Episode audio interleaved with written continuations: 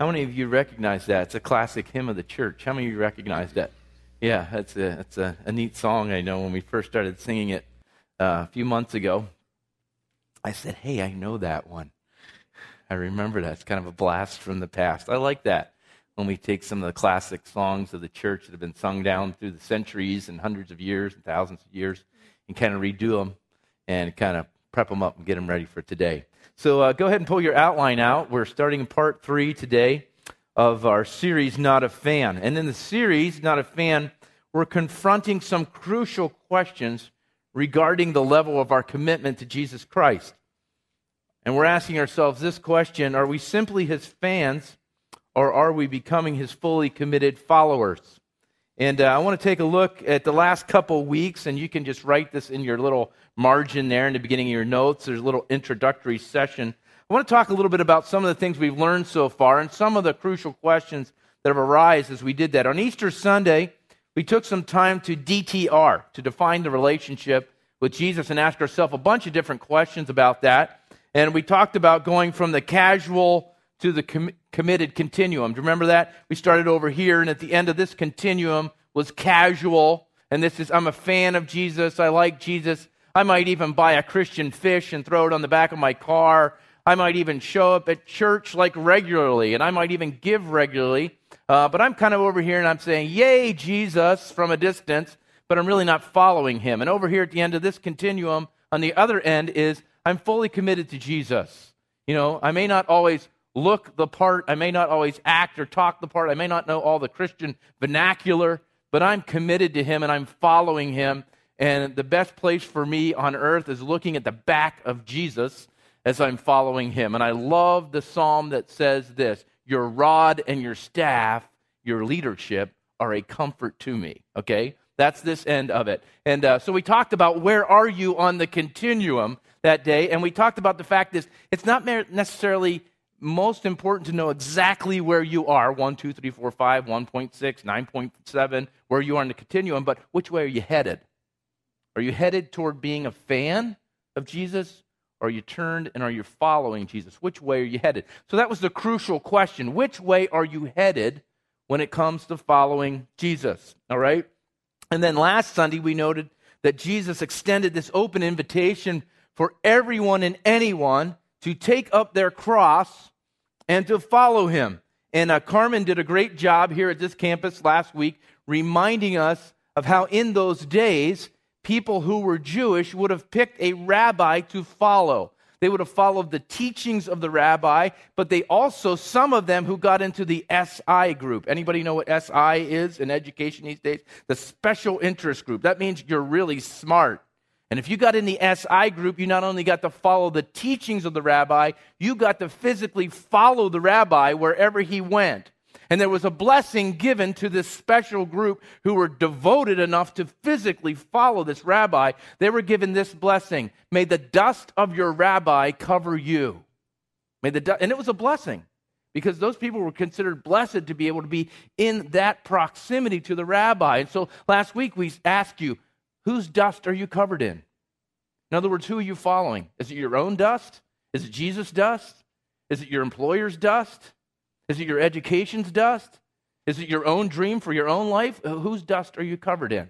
And so that was a crucial question last week as we learned to follow Jesus. And that brings us today to another crucial question. Another crucial question as we look today at how to develop a rich and rewarding relationship with Jesus that's based on both transparency and trust in Him. And uh, when we look at that, a rich, rewarding relationship that's built on transparency and trust we usually use the word uh, like this in our culture intimacy. That's what intimacy is it's a rich, rewarding relationship that's built on both transparency and trust. That's what intimacy means. And I wanted to give you that definition this morning because most of the guys in the room, as soon as they heard the word intimacy, they went, Ooh, creep me out. Intimacy with God and Jesus. You know, it gets a little creepy. You know, we say, Let's get intimate with Jesus. And all the guys go, Whoa. That's for the ladies in the crowd. Ladies' Bible studies, and they do it. But you know what? All of us are wired, both men and women, male and female, to have this intimate relationship with Jesus. Rich, rewarding, transparent, trustful relationship with God. And those are the ingredients of it. And so today, the crucial question is this when it comes to developing your intimate relationship with Jesus, how close will you get? How close will you get? Will you stay at a distance from Jesus, or will you, with increasing numbers of days in your life, grow in proximity to Jesus as you follow him? It has been said that God has no favorites, but that he does have intimates. The scriptures say that God favors no person, no man, no woman, but that God, through scripture, shows us God does have intimates. People who peel into the presence and the person of God and they get to know him. Intimates are people who not only discover a life changing journey with Jesus Christ, they develop a lifestyle that nurtures this ever deepening relationship with someone who they refer to as the Master, Jesus Christ. And it falls off their lips as easily as that. The truth is, is that all of us were designed, according to Psalm 139, to be in this living, intimate relationship with God. We're hardwired for it. Please listen and watch to the words of Psalm 139 and the images that come up on the screen right now as we watch them together. Psalm 139. O Lord, you have examined my heart and know everything about me. You know when I sit down or stand up. You know my every thought when far away. You chart the path ahead of me and tell me where to stop and rest. Every moment you know where I am. You know what I'm going to say, even before I say it, Lord. You both proceed and follow me. You place your hand of blessing on my head. Such knowledge, Such knowledge is too wonderful for me. Too great for me to know. I can never escape from your spirit. I can never get away from your presence. If I go up to heaven, you are there. If I go down to the place of the dead, you are there. If I ride the wings of the morning, if I dwell by the farthest oceans, even there your hand will guide me, and your strength will support me. I could ask the darkness to hide me, and the light around me to become night. But even in darkness, I cannot hide from you. To you, the night shines as bright as day. Darkness and light are both alike to you. You made all the delicate inner parts of my body and knit me together in my mother's womb. Thank you for making me so wonderfully complex. Your workmanship is marvelous, and how well I know it. You watched me as I was being formed in utter seclusion. As I was woven together in the dark of the womb. You saw me before I was born. Every day of my life was recorded in your book. Every moment was laid out before a single day had passed. How precious are your thoughts about me, oh God. They are innumerable. I can't even count them. They outnumber the grains of sand. And when I wake up in the morning, you are still with me. Search me, O God, and know my heart. Test me and know my thoughts. Point out anything in me that offends you. And lead me along the path of everlasting life.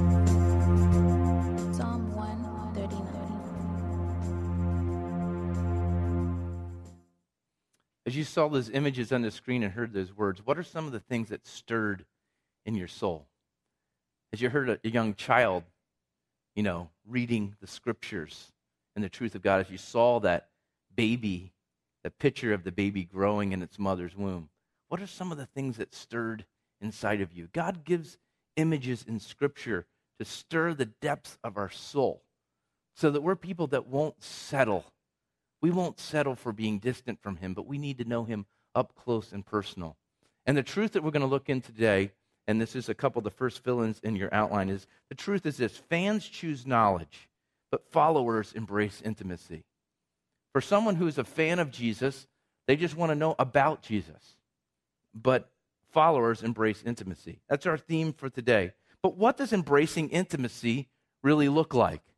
Because we're all handcrafted, we're all made differently, we're all fearfully and wonderfully made. And that's what that means in Psalm 1, 139 that we're all just a little bit different. God made us all wonderfully unique, one of the translations says. So, how does it look? What's it look like to embrace intimacy for me and for you if we're wonderfully complex and just a little bit different from each other? So, I want to give you some insight to that this morning from God's Word because I don't think God wants to lay before us this desire and build into us the desire for intimacy with Him, for this transparent, trust filled relationship without giving us some tracks to run on, some ways to develop it. And so, our first point this morning is this embracing intimacy with Jesus means recognizing my need to know and to be known. Recognizing my need to know and to be known. In order to develop intimacy with God, we got to come to grips with the fact that as we examine both Scripture and our own experiences, we begin to see that the fingerprints of God have been all over our lives. If you look back at over your life and you begin to look at the different experiences and you wonder why this happened, why this person came, why this person went, why God replaced this person with these three people, you begin to see the fingerprints of God all over your life if you take the time to be contemplative and listen and journal and be quiet. In the fall, we learned through the EHS materials, Emotionally Healthy Spirituality, that only through contemplative spirituality and emotional health knit together can we become spiritually mature. And so it, we need to take time to look back over our lives and to, in light of Scripture and God's Word, and see that his fingerprints are all over me and all over you. I want, to, I want you to turn to the person next to you and say, God's fingerprints are all over you. I just want you to say that real quickly.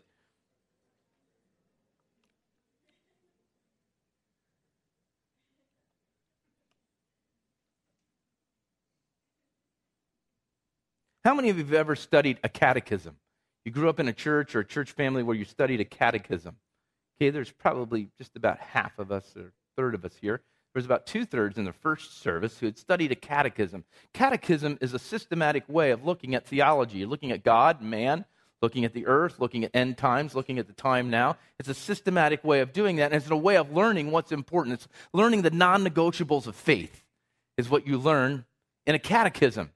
And one of the catechisms that we have recorded for us that's handed down through the years is called the Westminster Shorter Catechism. And I'm going to go through all of it this morning, and we're going to learn it, and then you're going to take a quiz at the end and we're going to have confirmation in your first communion.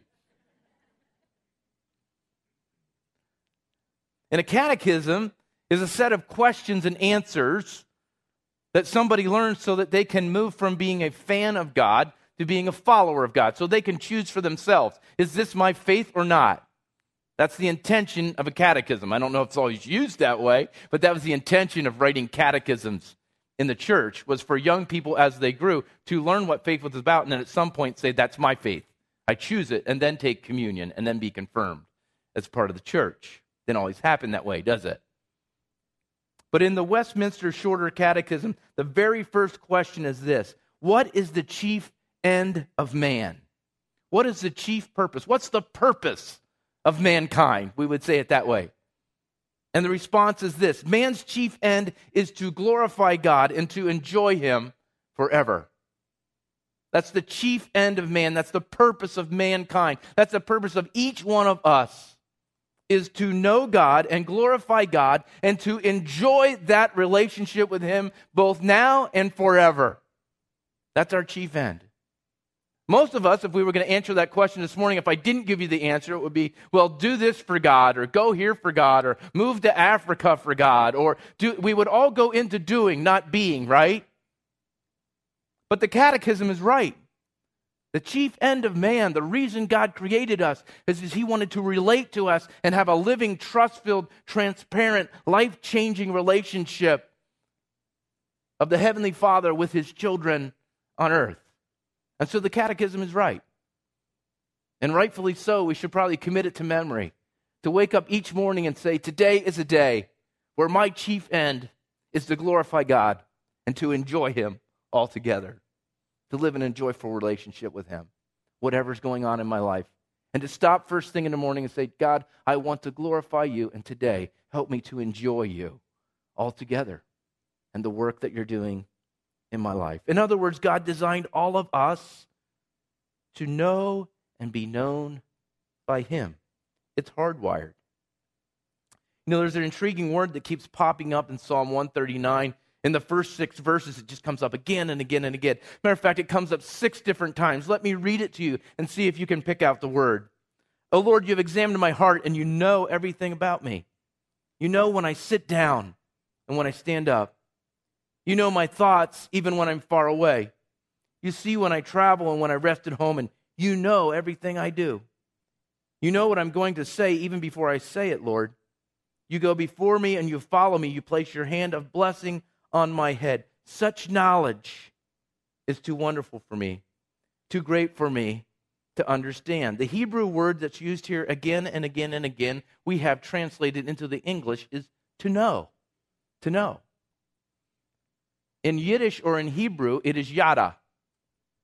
You ever hear the phrase yada, yada, yada? Did you ever use the phrase yada, yada, yada? Did you ever watch the Seinfeld episode? Yada, yada, yada?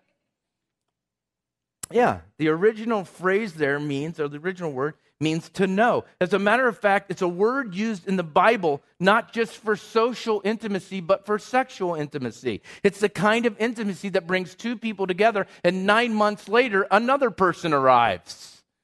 Marvel of marvels.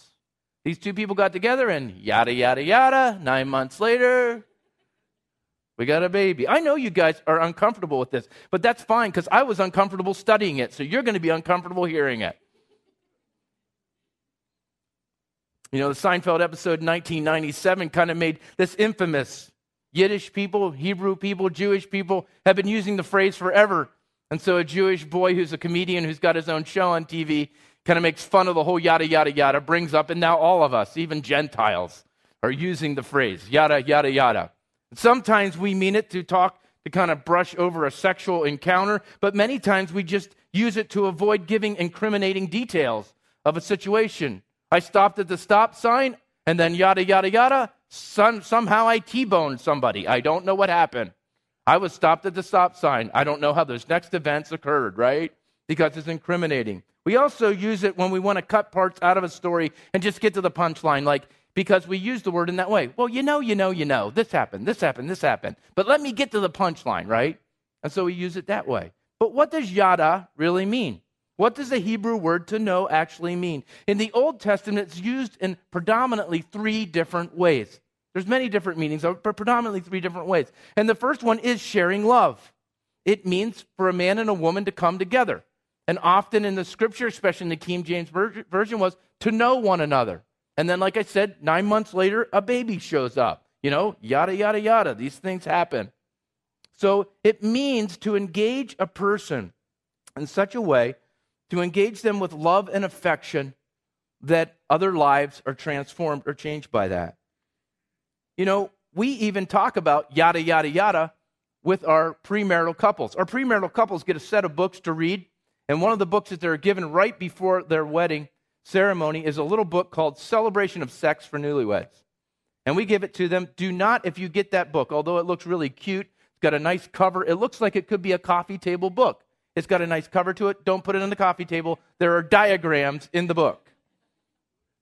And the diagrams are intended for a young couple who are in their honeymoon to sit and have a dialogue, to talk about what they like and what they don't like, what feels honorable, what doesn't feel honorable.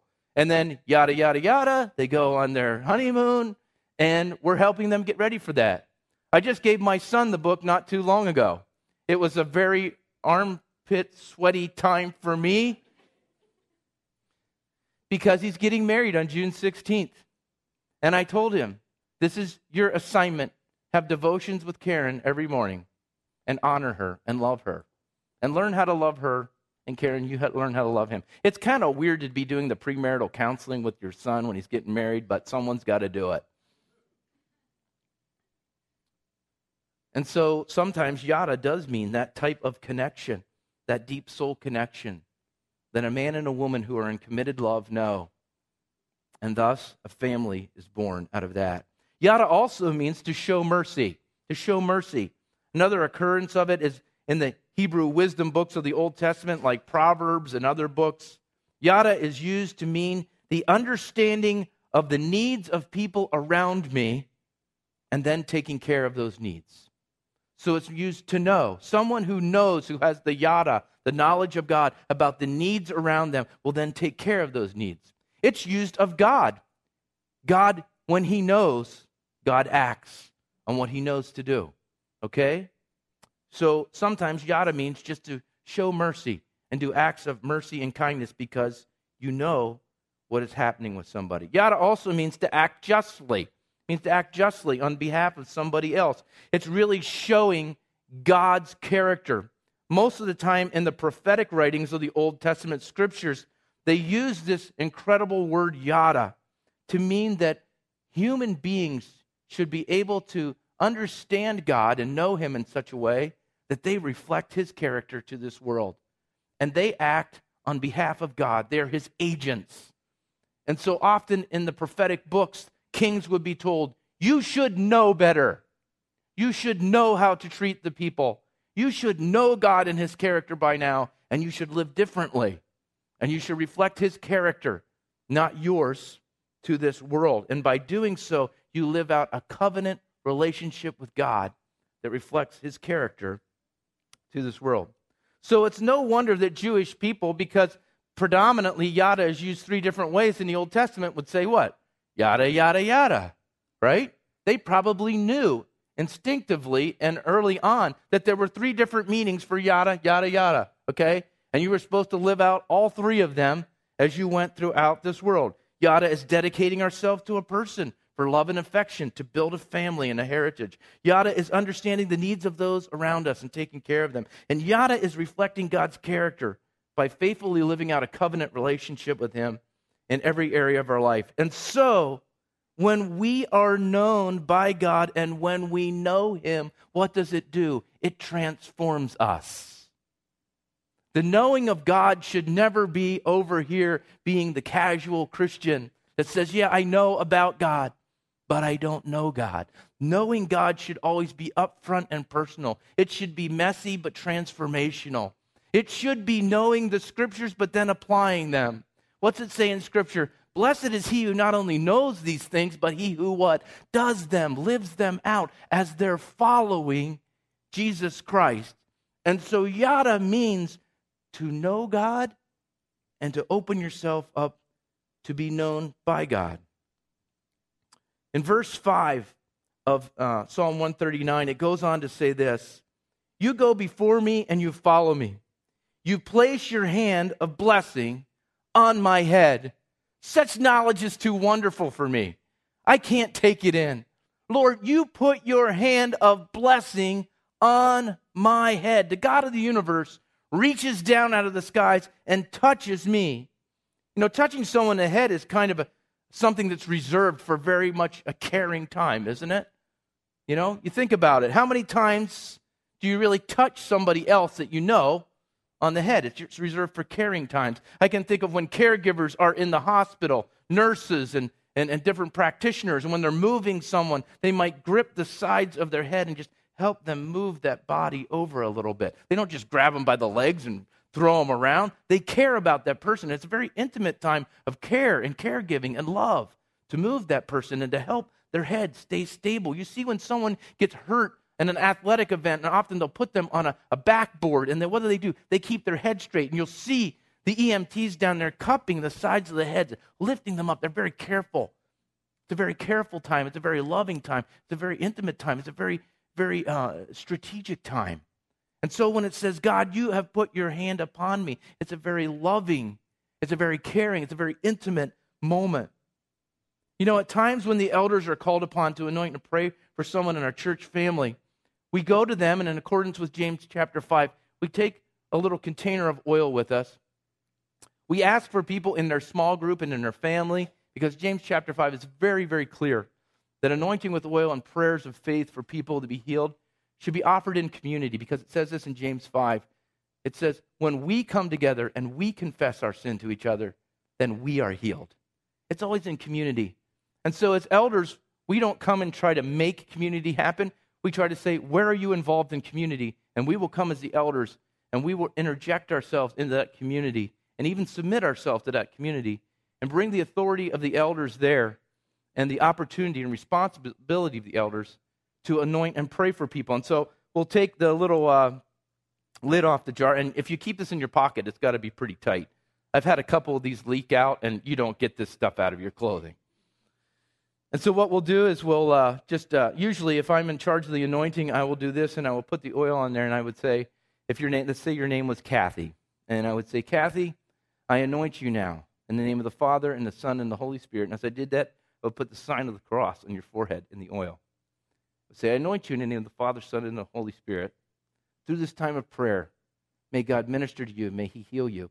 And then I'll usually ask, could I let my hand rest upon your head as we pray for you? And others will gather around and they'll put their hands on their shoulders and the back, and I will put my hand on their head. And every time I do that, and I'm part of that, it just, uh, there's all kinds of things that flash through my mind.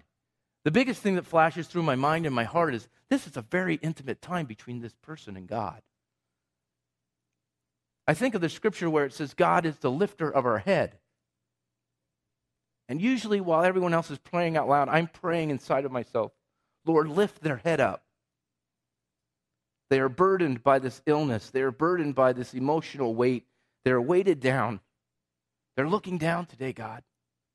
And they need you to cup their face, to lift up their head, to see God, to see you. They were made to know you and be known by you. Lift up their head, cup their face, have a face to face, eye to eye encounter. You know, we do this a lot with children. What? We touch their head, especially with little boys. For some reason, for me, little kids, I just kind of rough up their hair a little bit. I don't mean it to be mean or rude. As a matter of fact, it's usually a sign that I love you and I care about you. I noticed you. There was a little boy sitting in our office just the other day, and he was waiting for his dad to come out of a meeting, and he was sitting there by himself, and I, I know him, and he was sitting there playing with his device, whatever device it was. I don't know if it's a phone or a, I don't know the name. I mean, Game Boys are probably antiquated right now, right? Game Boy, eh, guys from the dark ages. Anyhow, he was playing on a device. I walked by, I said his name. We started to have a conversation. He's conversing with me, but his head is down. He's doing this, and he's articulating all his thoughts and stuff to me, and he and I are the only ones in there. I walk in and get my mail. I'm kind of yelling back out of the mail room to him. You know, we're kind of joking around. We know each other. He's got a funny sense of humor for a young kid. And, uh, and, and, I know that he and his dad and his family are going through kind of a rough time right now. And uh, so I came back out and, and, and I just kind of put my hand on his head. And I didn't even think about it, I just did it. I put my hand on his head and kind of just, you know, got his attention. He looked up at me. I said, How are you doing today, really? Because I know he's going through a difficult time as a little youngster hard time, you know, sorting out all this stuff that's going on in his life with his family. And he said, I'll be doing okay. I'm learning how to pray. That was a sacred moment. Not only did when I touched his head and lifted him up, he lifted me up. I got back to my office and I thought, God's teaching me how to pray too. There's difficulties in my life where my head has been down. And God is reaching down through that little boy today and he's cupping my face and he's lifting me up. And he's saying, Pray some audacious prayers of faith for yourself, for your church, for your children, for your wife, for your community. But I can't do that unless I let God what? Lift me up. Get my face out of my doldrums. You know, life, life for all of us, it, it's no rose garden, right? Things are going bad. Things sometimes seem like they're going from bad to worse, but if we keep our head down all the time, we just get stuck in the moment. And we need God to lift us up. Maybe today, your step of intimacy, your step of followership is as simple as letting God reach down and lift up your head and your face today, and for Him to interject some healing and hope and some of Him into your life, that you would know Him and that He would know you. Let God come into your life today. As we talk about this second point and kind of go from it, I just ask you today if during one of the songs or the scriptures or even during this time, if you need to just stop and let God be the glory and the lifter of your head, let Him lift you up today. Embracing intimacy with Jesus means number two, responding to His presence at the table. Responding to His presence at the table. I'm going to read for you in just a moment the story of two unique people who were dinner er, who were dinner partners at a dinner during the time of Jesus. There were two people that you normally wouldn't see at a dinner together. One was a very prominent man in the community. You would see him there, and it was normal for him to be hosting the dinner, for him to be having people in, and so he had invited Jesus to come to his home and have dinner. But this other lady that was involved in the dinner was a lady of the night. She lived in the red light district of Palestine. And she made her money by yada, yada, yada. All right? She was someone who knew both real intimacy or at least longed for it, but knew what false intimacy was. And she had an appetite now for real intimacy with God. She had heard Jesus speak and she had stayed on the periphery, but she couldn't stay there anymore. It's interesting that she, of all places, would know where this dignified religious person's house was. It begs the question how did she know where his home was, if you know what I mean? I don't think he was always involved in the most dignified of relationships either, if she knew where his house was. You get my drift on that one? And so his name is Simon, and he invites Jesus to his house. Listen to what transpires as these two dinner partners are sharing dinner with Jesus that night. It says one of the Pharisees asked Jesus to have dinner with him. So Jesus went to his home and he sat down to eat. And when a certain immoral woman, look, she's not even given a name, a certain immoral woman from the city heard that he was eating there, she brought a beautiful alabaster jar filled with expensive perfume. Then she knelt behind him at his feet, weeping. Her tears fell on his feet, and she wiped them off with her hair. She kept kissing his feet and putting perfume on them. Then the Pharisees who had invited him saw this. He said to himself, If this man were a prophet, he would know what kind of woman that is touching him. She's a sinner. Then Jesus answered his thoughts. Simon, he said to the Pharisee, I have something to say to you. Go ahead, teacher, Simon replied. Then Jesus told him this story. A man loaned money to two people, 500 pieces of silver to one and 50 pieces to another. But neither, neither of them could repay him, so he kindly forgave them both, canceling their debts. Who do you suppose loved him more after that? Simon answered, I suppose the one for whom the larger debt was canceled. That's right, Jesus said. Then he turned to the woman, but he said to Simon, Look at this woman who's kneeling here. When I entered your home, you didn't offer me water to wash the dust off of my feet, but she's washed them with her tears and wiped them with her hair. You didn't greet me with a kiss, but from the first time that I came in, she can't stop kissing my feet. You neglected the courtesy of oil, olive oil, to anoint my head, but she has anointed my feet with rare perfume. And I tell you, her sins, as many as they are, they have been forgiven. So she has been shown much love. But a person who is forgiven little shows only a little love. Then Jesus said to the woman, Your sins are forgiven. The men at the table said among themselves, Who is this man that goes around forgiving sins? And then Jesus said to the woman, Your faith has saved you. Go in peace. In order for us to understand what's going on here, we have to understand some of the expectations that would take place in Palestine at that time when a dinner guest was invited to someone's home. In this story, however, we can see that there's no doubt in anybody's mind that some of these crucial things were not attended to when Jesus was invited for dinner. We don't know if they were extended to the rest of the dinner guests and that he was exempted from them, but we know that Simon was way out of line by not offering to Jesus water for his feet to be cleansed. And usually a servant would do that for you. And Simon was a wealthy man. He would have been a leader. He would have had a servant in his house, well equipped, well paid, well prepared to wash the feet of everyone, including Jesus. He not only did not provide the water for his feet to be washed, when Jesus or anybody would have come as a dinner guest, they would have been kissed either on the face or if they were a dignitary, they would have been kissed on the hand to show honor to them. A holy kiss given, exchanged. It says in the scriptures what? Greet one another with what? A holy kiss. That was a Jewish, a Jewish tradition and a way of showing love and honor and respect to someone that you would invite into your home. The third thing that they would do is after they were cleansed and, and they were welcomed, they would give them some olive oil because in that place in Palestine to this day, it's a arid hot, dry place where you get a sunburn and where your skin starts to peel off. So after you were washed up, it was nice to take some hand lotion, as it were, some olive oil, and put it on your hands and then rub it on your face so that you looked cleansed and presentable. So that when you didn't sit at a table, they didn't sit in chairs like this at a table, right? They reclined on the floor on pillows.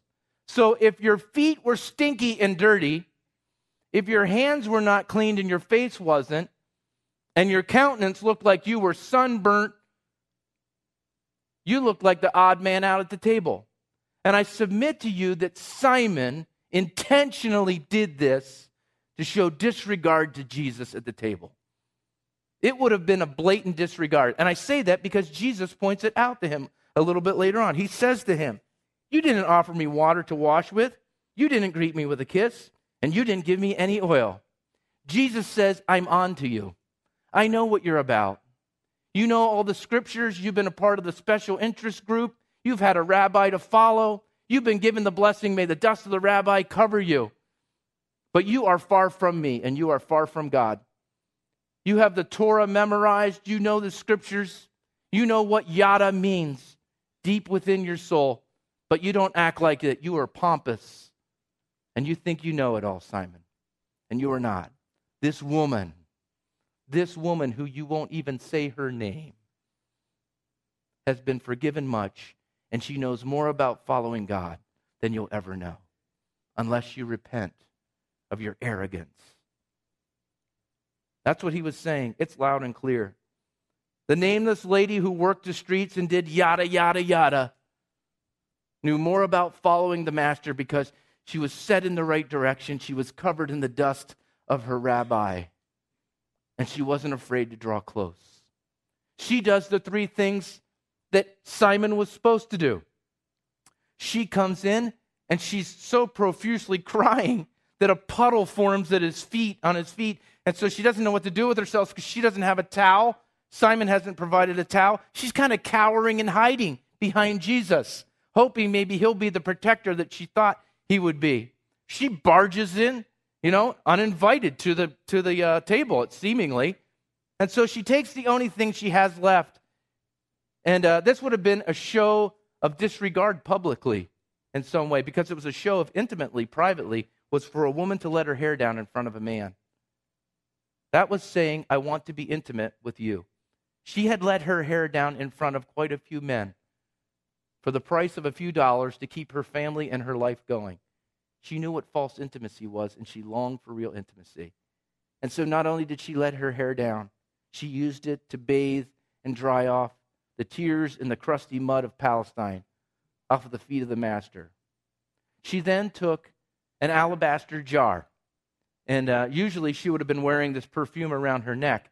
And when she was with a man, she would open it up to let some of that perfume flow. It was part of the payment for the sexual intimacy that a man would pay for with her. He didn't want her to be stinking and her to stink during that time. And so they put some perfume on, right? She doesn't just open that up. According to the scriptures, she traced her footprints back home and came with the source, the source of the perfume, and brought it all to Jesus. She brought everything that she had to Christ that day. She brought the good, the bad, the ugly. The things that had been involved in false intimacy, she now brought to him, thinking somehow he can redeem them, he can use them, he can have them. And so then she takes, because he was given no olive oil, and she anoints him. She anoints his feet. And Jesus commends her. He says, She's not just a fan, she's a follower.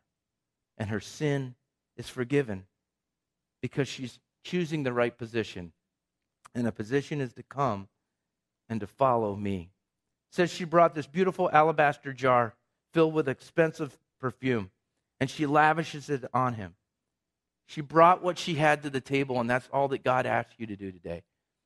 He doesn't ask you to know it all. He doesn't ask you to know all the scriptures. He doesn't ask you to memorize things. He doesn't ask you to put a Christian fish on the back of your car. He doesn't ask you not to watch R rated movies. He doesn't ask you to follow all the rules and regulations that we've come up in America for Christianity. He asks you to turn and to follow him and give him everything that you've had, that you've invested in intimacy into false idols and false places, and put it at his feet. That's what he asks. Will you bring it all to me? Simon had said to himself, If this man were a prophet, he would have known what kind of woman is touching him. She's a sinner. And Jesus told him, I know who she is. And by the way, I know who you are. And you need to come follow me too. Because all of your knowledge is keeping you at a distance. The truth is, fans love knowledge followers embrace intimacy and embrace the master. And all knowledge that we have of God should breed our intimacy and not keep us at a distance. But far too often, it does. We become knowledgeable. The church in America, we're some of the most judgmental people in the world. I know that because I can be very judgmental of other people. They just pull it together. They just pull their lives together and get things straightened out. If those people would just, those what? Those unnamed people. People who at times in my judgmental nature and in yours too, we don't even assign a name to them. But God tells us they're not an it, they're a thou. And they need to be treated with respect and honor because they were wired to know God and be known by Him too. And so it's not only her that needs saved that day. Simon is in deep need of salvation and repentance. With tongue in cheek, Jesus says, Oh, yes, Simon, uh, you don't have to be forgiven much. He knows that's not true. He knows that the, the pride and the arrogance of Simon is just as big a sin as her promiscuity. He knows it. And Simon now knows it but will he repent? In the book Not a Fan, Kyle Idleman kind of sums up this whole interaction, this awkward dinner party, this way. In the end, the religious leader with all the knowledge is the fan, and the prostitute who intimately expressed her love for Jesus is shown to be the follower. Here then is the question that you and I have to ask ourselves Who am I most like in the story? When is the last time that I had a moment with Jesus when I felt like the woman in Luke 7? When's the last time I poured myself out on him? When is the last time that the tears streamed down my face as I expressed my love for him? When is the last time I demonstrated my love for him with reckless abandon, like the woman in Luke chapter 7? Our question today is how will we respond to Jesus because today we're sitting at a table with Him. Today and every day, we have the chance, we have the opportunity. God prepares a table before us. His presence is everywhere. Christ's presence is in us and on us and through us and around us. And we have to decide will we welcome Him at the table? Will we get to know Him? Will we draw close to Him? Or will we stand at a distance? Just enough knowledge in our head to keep Jesus far from our heart. What will we do? A few weeks ago, I was uh, pleasingly surprised when I went to a lunch meeting with a group of pastors. This group of pastors is working together to help plant a new church in the heart of Harrisburg, in Allison Hill. If you know anything about Allison Hill right now, you know that not only is Harrisburg in a rough spot, Allison Hill is probably one of the most volatile places on the map in south central Pennsylvania. Okay? So we're working together, and two of the uh, church planters who really have their boots on the ground, their first language is Spanish because they were raised in Ecuador. One is named Paul, and one is named Javier. I love that name, Javier. Isn't that a great name? Pastor Javier. Sounds, you know, I don't know, something good about it. These two men are very humble, but they're very diligent in their work. And so we were meeting with them right over near Allison Hill to have a lunch meeting and to, uh, to go to a restaurant that they had taken us to. When I walked in, I couldn't help but to know they knew the restaurant owner, they knew everyone who was there. They had laid tracks for us to be there, and they knew everybody around. Everyone in that place knew those two pastors. And we were welcome there because they were welcome there. They helped us order the food because we didn't know what those names we didn't know what the Spanish names in the food was. We didn't know what we were eating, but it smelled awfully good. And so Paul helped me order mine, and John was with us. I think Javier helped John order his food, as uh, Melody's husband John serves on the committee too, in the task force. We sat down and we were going to get ready to eat, and of course, they insisted that we pray first, and that we pray for the whole you know team and everything that was going on, not just for the food. And so we started these popcorn prayers with five or six different pastors, and you wonder, how cold's my food going to be when we're done with this? Couldn't we have prayed that before we ordered? These guys are pastors. We're going to be here forever. That's what's running through my mind. So I conjure up some prayer inside of me, and I don't even remember what I said. And right after me on the heels of that, a few prayers later, Javier chimes in. And Javier, in his eloquent, and he chooses to pray in English, not in Spanish for us. And he's got this just beautiful, beautiful accent, you know, and he's a humble man. And he starts his prayer, and the words of his prayer was that started with this. And after this, I lost it. Jesus, we give you the honored seat at the table today. Jesus, we give you the honored seat at the table today. As we sat there in one of the most devastated parts of Harrisburg, and I'm looking around, is there going to be a gunshot soon? Maybe. You know what he's doing? Welcoming Jesus. In the table of his life in our lives into one of the rockiest places around. I submit to you today, he had it right on. I submit to you today that each day of our life, we need to wake up in the morning and say, Jesus, you're the honored guest at the table of my life today. There are many people I'm going to meet, many people I'm going to eat with, many people I'm going to interact with. You are the honored guest. I wash your feet. I kiss you. I embrace you. I anoint you to be the one that I follow today. I'm not just your fan, I'm your follower. You are the welcome guest today. You know, in conclusion, I wonder something about this lady. You know, her expression of love on the day that she came to Christ and her day of salvation was very, very over the top, wasn't it? And she washes his feet, she's doing all stuff. Even when I read it, I'm like, whoa, someone slow that chick down. She's kind of out of control, right? She wasn't even invited to be there. And I wonder if maybe a year or two later that some of her passion maybe started to die off for Jesus. I wonder if she started to act more like Simon than the lady she was that day. And the only reason I wonder that is because the same thing happened to me, and the same thing happens to you. We come to Jesus, and in that time, we are stoked. We're excited. We're telling everybody about the Lord. I remember when I first came to Jesus, circling around at a drive up at a McDonald's to give back the quarter that was overpaid to me. And the guy next to me in the seat saying, You are a freak. I said, It's not my quarter. Because he knew me months earlier when I would not only have pocketed that quarter, I would have pocketed every red cent I could have gotten in any way I could have. But Jesus came in and some things were changing. But you know, the years progress and we start to move back, and sometimes what? We're headed in the wrong direction, aren't we? We do something that we call in the church backsliding. And we become a Christian with a fish in the car who doesn't watch R rated videos, but we're far from God. We're headed in the wrong direction. We're covered in someone else's dust, and we're not moving closer to the Master. The good news is there's salvation for us too. There's forgiveness for us too.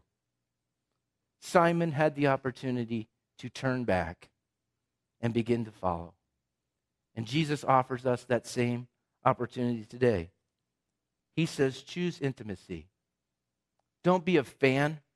Don't be a fan who just wants knowledge, but choose intimacy with me.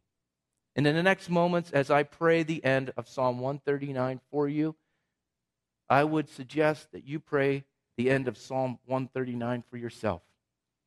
Let God lift up your head. Let Him challenge you. Get your posture in the right direction. Get the dust of the Master all over you in the next week as you follow Him and draw close to His heart as He leads you by His Holy Spirit. Let's talk to God together in prayer. Lord, your word says, Search me, O God, and know my heart. Test me and know my anxious thoughts. So we say, Thank you for designing us to know and be known by you. We long for that. Set us in the right direction.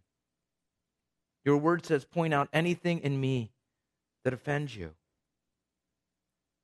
Lord, we say, Know us and show us the attitudes and actions that keep us stuck in the stands, acting like fans when you designed us to be followers. Lord, your word says, Lead me along the path, path of everlasting life. And so we pray, Jesus, empower us to develop and also engage in a life changing journey with you, to celebrate your grace, to connect with your family, to contribute to your work as we follow you, headed in the right direction, covered in your dust, getting ever closer to the Master. In Jesus' name, amen. He's not mad you, and he's not disappointed.